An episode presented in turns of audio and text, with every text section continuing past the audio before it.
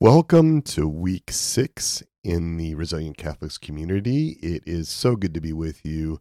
I am bringing to you, all of you in your company, a focus on blending and unblending this week. We're working from pages 27 to 35 of our text, The Self Therapy Workbook by Bonnie Weiss.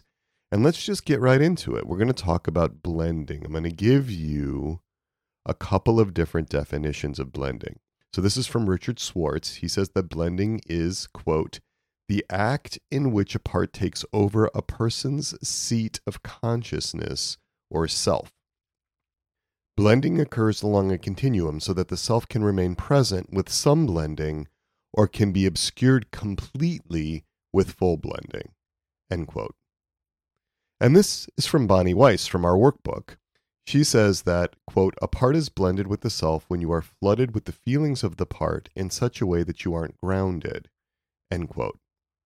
Now, I would say this is true of exiled parts, right? So if we've got a part that's got a lot of intensity and when that part blends, it floods with emotions, but it's not necessarily true of managers or firefighters or protectors right? Some parts may not be particularly emotional, so they don't flood with emotion. You know, if you think about our analytical parts or our conceptual parts, our judging parts, they may not have a lot of intense emotion. So we want to be careful not to just assume that flooding with emotion is the the key sign of blending. We could be blended with a part that sh- kind of shuts us down emotionally, right?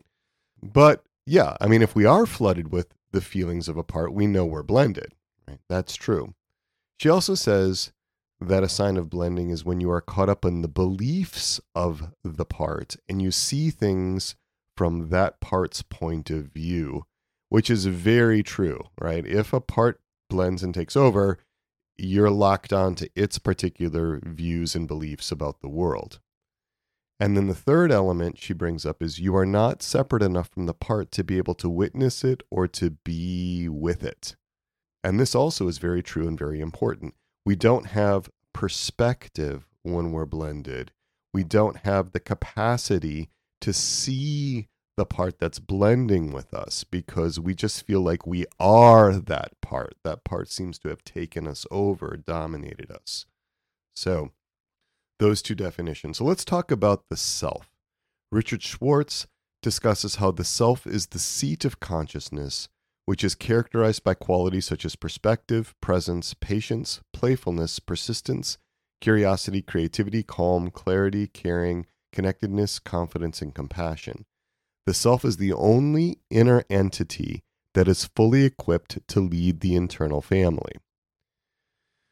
Bonnie Weiss in our chapter says, quote, the self is the natural occupant of the seat of consciousness, end quote. That's on page 27. All right, so just a note here. Richard Schwartz says the self is the seat of consciousness. Bonnie Weiss says the self is the natural occupant of the seat of consciousness. So you can even see that well known people in the field can disagree about these things because the natural occupant of the seat of consciousness is different than the seat of consciousness. But what I was going to say is that her pictures on page 27, where you can imagine the seat of consciousness as that nice armchair, I think really helped to clarify in a visual sense for those of us who are more visual learners, you know, what we are actually looking for, right? The self can take that position of being in the seat of consciousness, or the seat of consciousness can be taken over by a part in a blend. When you're blended, Bonnie Weiss tells us that a part takes over the seat of consciousness. And now I say that part is driving your bus, right? When a part takes over, it's driving your bus.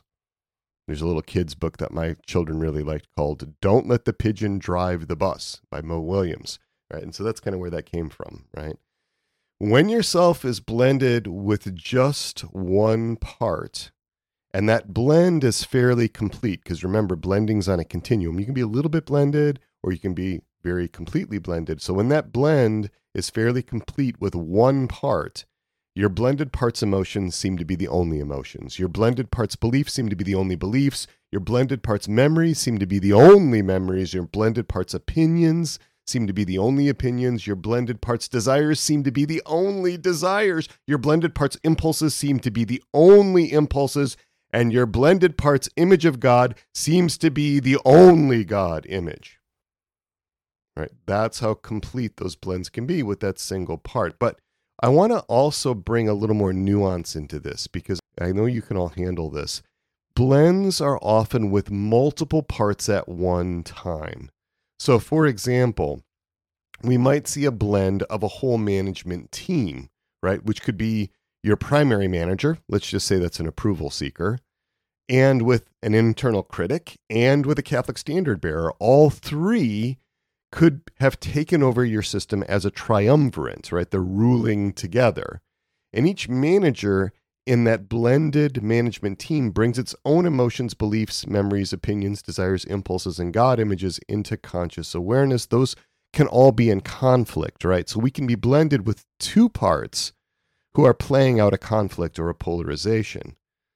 So, the drawings on page 27, they're really helpful to understand a simple blend with one part, but I just want you to know that in actual life, in actual situations, blends can often be more complex than just with one part and the self. Now, unblending happens when space is created between yourself and your target part.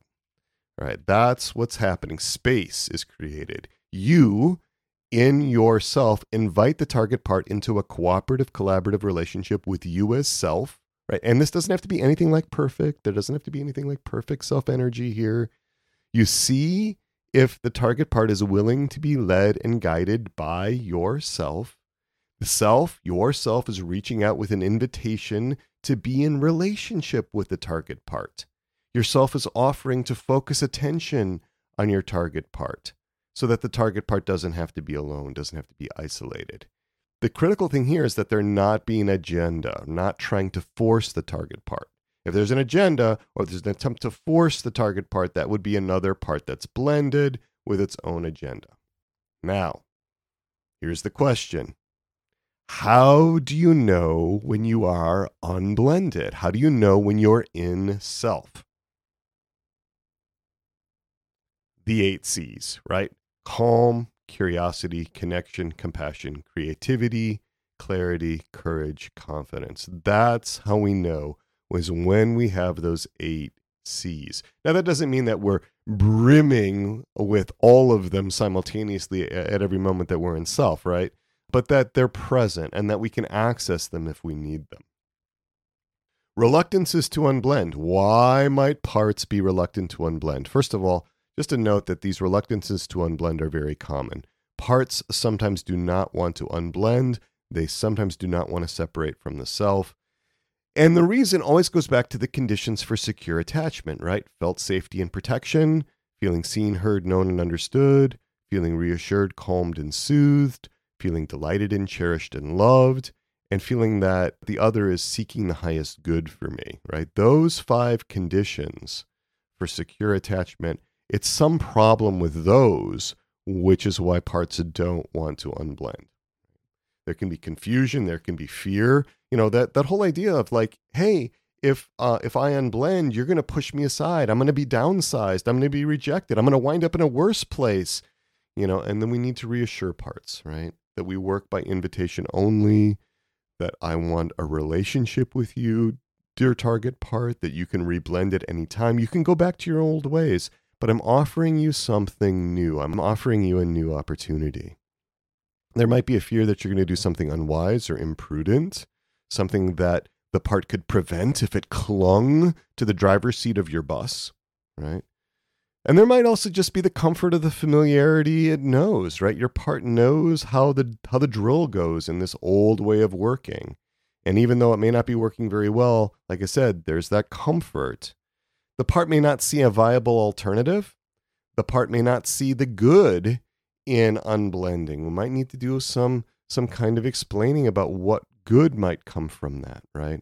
And often there's a fear that another part will leap in and blend, or it may stay blended, right, if the target part unblends. We can always ask, what are you afraid of would happen if you did unblend? We can always ask parts, what are you afraid would happen if you did unblend? And they'll tell us usually if they feel safe enough, if they feel like there's enough of a relationship. Blended parts always get what they seek to avoid. Blended parts always get what they seek to avoid. For example, a part that does not want rejection in romantic relationships and so inhibits the ability to speak with potential romantic partners winds up getting rejected by potential romantic partners because there's not good communication, right? So inadvertently, parts sabotage their own efforts. That always happens. All right, so going to invite you to move to your brief discussion. What did you think of this talk? You know, we're going to talk about any insights and then we'll move on to our experiential exercise.